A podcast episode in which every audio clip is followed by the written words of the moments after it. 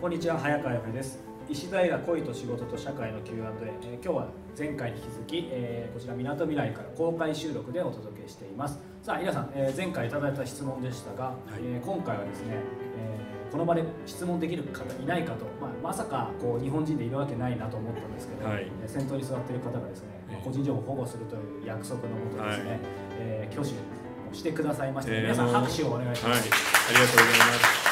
あの仕込みじゃないですからねこれ、はい、仕込みでは一切ないので、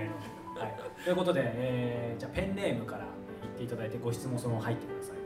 ペンネームたまごでお願いします、うん、え去年あのこの場であのとあるアーティストを追っかけて妹に結婚を先越され僕はどうしたらいいでしょうかとご質問させていただいたものです、で、えー、あれから半年ほど経ちまして、うん、おかげさまと言いますが彼女の方ができます。おお、素晴らしい皆さん拍手。こんな番組があ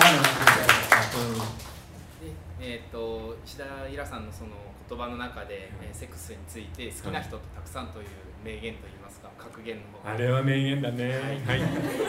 えー、僕もその言葉すごい感銘を受けまして、はい、えー、とても好きな言葉の一つとして、えー、思っているんですけれども。はいえー、そういったそのニュアンスのもとで、えーと、飲み会とかで、彼女とどうなのよみたいな感じでお話をする機会が周りとしてもあるんですけども、はい、どうもその好きな人とたくさんっていうニュアンスでお話をすると周りがどうもちょっと負の感情といいますかなんか既婚者を中心に、うん、えー、なんか会うためにやってるのみたいな、うん、そういう負の感情で見られるのがとても悔しいと言いますか、うん、個人的にはとても大好きな人であれば、まあ、相手がそのそういった気分でなければもちろんするべきではないと思うんですけど、いやそんなことないよ。本当ですか？そういった中でそのそういったその負の感情といいますか、はい、マイナス面で見に行ってくるような人たちに対しても、そうなんだ、はいいるんですけどもそういった人たちはまあ喧嘩を打って返すわけではないんですけども、はい、そういった人たちに対してどういうこの返しをしたらいいのかなという。これ難しいね、はいいたしますあのね今ギリギリのところついてきましたけど今日本の既婚者で家庭の中で幸福な性だったり、えー、こう愛情の確認の行為があるみたいな人って本当に少ないんですよ。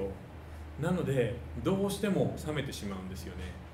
そんなにちゃんと付き合っているのにいまだにそういうことをするのは変態であるみたいなこと言う人いるじゃないですか。中には何回何回説でしたっけ？3ヶ月だっけ？3ヶ月以上経ってとかあるいは100回か200回を過ぎて以上相手にまだその同じ相手に欲望を持ち続けられるような男は変態だみたいなことを言う悪い男がいるんですよ。でもそんなこと言ったらね。そしたら結婚地獄になっちゃうもんね、うんうん、だからでもそこ難しいね。そうやって言ってまだそんなに暑いんだみたいなことを言う人は多分、家の中が本当に冷え切っているんです。暑く感じるでしょうね。はい。もうシベリアから見た沖縄みたいな感じなんですよ。随分極端。いやでも本当に極端だと思うな。だから切ないよね、うん、うん、さっきその僕にそのテーマを提案してきた女性プロデューサーはあのスマダケ ED で旦那は、えっと、奥さんとはそういうのしないんだけどずっと家で AV とか見てるとかいいんですよ。で私ではダメなのって言ったらダメだ。やっぱ無理だって言うんです。である日の朝彼が寝ているところしょうがないのはもう試すしかないって言ってパンツを脱がしてあのいろいろ手で やったりしたら彼女がやったんじゃない奥さんがやったんじゃないと夢の中で向けている時はちゃんと大丈夫なんですって。それもショックだと言ってましたね。ショックですね、はい、でその夜泣きながら話をした。どうですかこの地獄？でも僕思うんですけどあのできる人だけ頑張りましょう、はい、もう無理な人は無理なので。それも頑張らなくていいと先週に引き続き、うん、だって戦ってもしょうがないじゃん。だって地獄を生きてる人にさらに頑張れって言いようもないので、ね、なのでここにいる人はそこが気が付いてると思うんで、うん、あのちゃんとねあのそういうことをしましょう。まあ、これ女性にとっても男性にとってもなんですけど性的な存在感とか魅力ってその人の根本的な人間性に引っかかってこないですか、うん、そこを否定されるとすごく辛いじゃないですか。あなたはその女性として男性として全く私には魅力はないよっていうのをあの日々の生活の中で表現されたらこれ辛くないですか？心削られるよね、うん、あなた今人を殺してきたでしょぐらいのセリフじゃないですか。だからもう本当にあのただあのお互いの関係がぎしゃくしていると相手になるべくきつい言葉を浴びせてダメージを与えようっていうふうに夫婦でもなるじゃないですか、はい、ともかく相手を傷つけてやりたい。こんなに自分を不幸にしている。お前は許せないっていう感じになるので。なのでそこのところを最初から逆にちょっとあの優しく褒めるといいんじゃないですかね、うん、えー、宣伝しますけど今小説新潮で連載しているのがあの貧乏で2人とも非正規でアルバイトで暮らしている貧しいカップルなんですけどでも2人とも生活が辛いのもあって逆に2人同士の間では1日に1つでいいからともかく相手を褒めるっていう素晴らしくけなげなカップルなんですよ、うん、なのでそれを書いていると心が本当ほっこりするんで、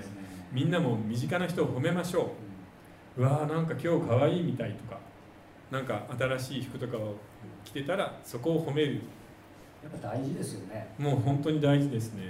なんか木をてらうわけじゃないけどね、うん、やっぱ言われてた方が嬉しいですね。嬉しいですしあの相手がそうやって武装解除をしてくれるとこちらも武装解除ができるんですよね、うん、なのであの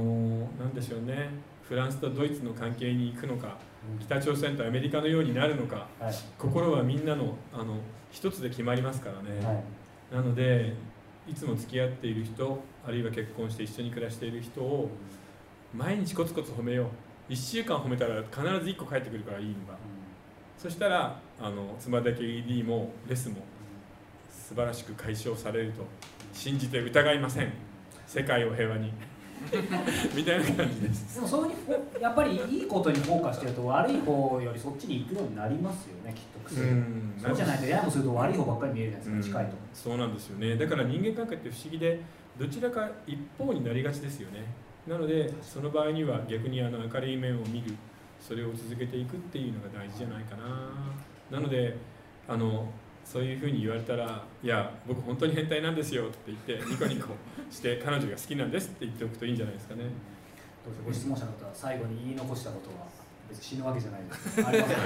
え？心のモヤモヤが取れてすっきりしました。え卵さん今いくつ？えっと28です。28だったら ED にならないよね、うん、で結婚もしてないんでしょ？彼女いくつですか？えっと一つ上の29です。うわ彼女も今一番いい時期だ。いいですね、えー、好きな人とたくさん頑張ってください。ありがとうございます、はい、ということで今日は公開収録でお届けしました。皆さんどうもありがとうございました。はいありがとうございました